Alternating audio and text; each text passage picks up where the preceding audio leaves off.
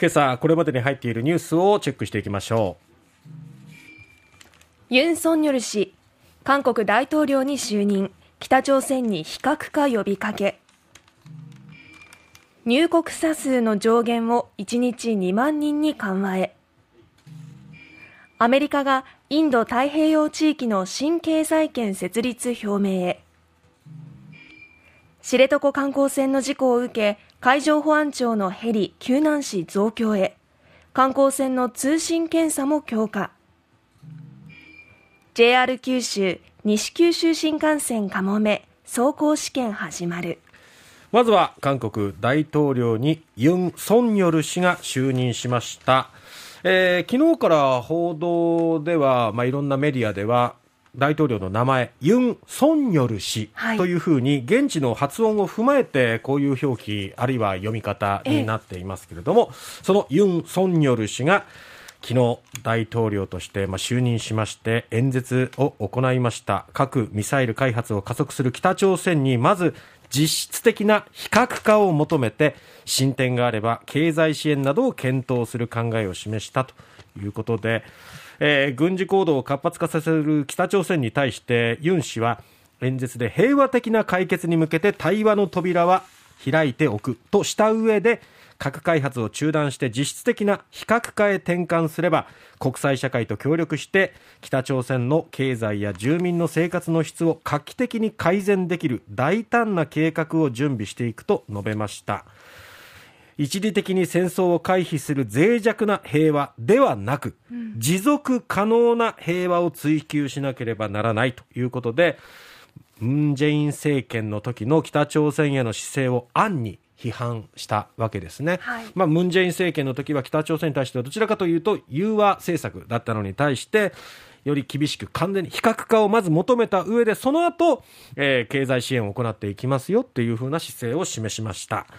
あとは国内の方ですよね。もう経済状況でかなり格差が、はい、日本以上の格差が出来上がってしまっている。ここに対するこう経済政策をどう打っていくのか。国内の方もですねユン・ソンヨル氏が大統領にはなったものの自分が所属している政党っていうのは少数派なんですよね、少数与党なんで、まあ、どう最大野党などと含めて足並み揃えた上で政策をどんどんどんどん打ち出していくのか、国民の、え支持を獲得できるのかっていうところなんですが、まあ、ユン氏は急速な成長をなくして解決するのは難しいと。いうことですね。行き過ぎた両極化と社会的な葛藤が発展の足を引っ張っているというふうに、えー、指摘しております。規制緩和新産業の育成などを通じて経済成長を追求していく方針ということですね、はい、あと日本に対してですけれどもねあの林外務大臣とソウル市内の大統領府で就任したばかりのイン、えー、ユン・ソンニョル氏が、まあ、面会しまして岸田総理の親書を手渡したということなんですけども、はい非常にこう早い対応なんですよね。あのもう就任する前夜には韓国の、えー、外務大臣と懇談もしていましたし、はい、なんか、ま、マッコリ飲みながら夕食した共にしたようですけれどもね、まあ、この日韓関係の改善、まあ、待ったなしという状況ですのでいち早くそこに対してどう、まあ、手を結んでいくのか。はいただね、徴用工訴訟の問題とか、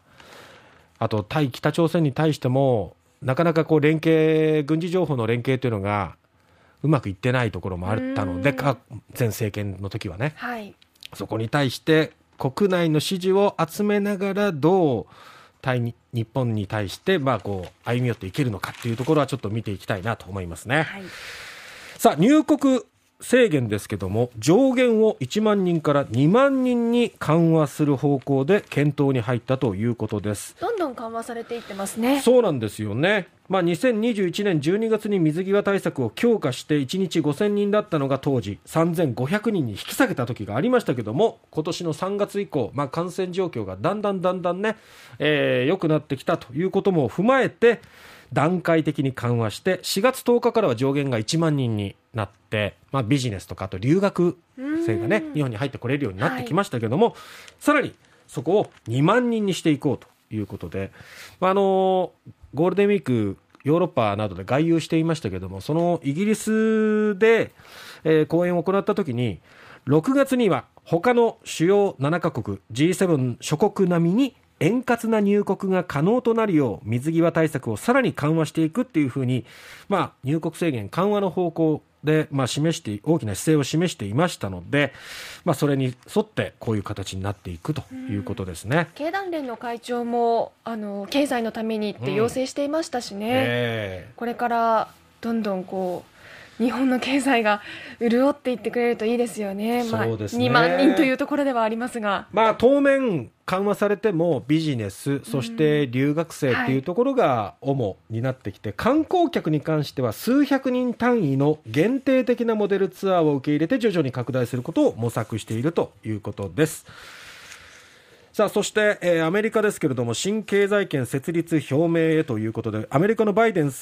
大統領が23日に開かれる日米首脳会談に合わせて新たな経済圏構想インド太平洋経済枠組み IPEF の設立を表明することが分かったということで、まあ、アメリカが主導して日本やオーストラリア、インド、韓国そして東南アジア諸国の参加を見込んでいるということなんですが、はい。えー、RCEP という地域包括的経済連携に加わっている中国への対抗を念頭に経済圏の構築を目指すということなんですね。まあ、トランプ前政権の時に TPP 離脱しましたから、はい、改めてまあバイデン政権としてはアメリカがアジアと経済を共にしたいという動きなのだと思います。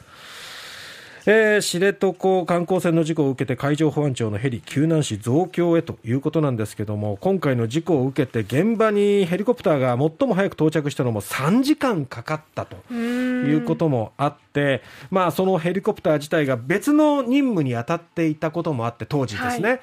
一回給油しなきゃいけなかった。そして釧路からまた現場に行くまでにさらに時間も必要となったっていうことで、これじゃいかんだろうということで、奄美とか北海道の知床東の方とかは空白地域っていうのがあったみたいなんで、そこに対してうまく人員を配置できるように検討を進めていくということですね。はい。JR 九州西九州新幹線かもめ走行試験がゆっくりと始まったということですけどもね。これからそのかもめもう写真を撮りに集まっている方見に行っている方も多いみたいですけどもね。いよいよ秋開業に向けて動き出しています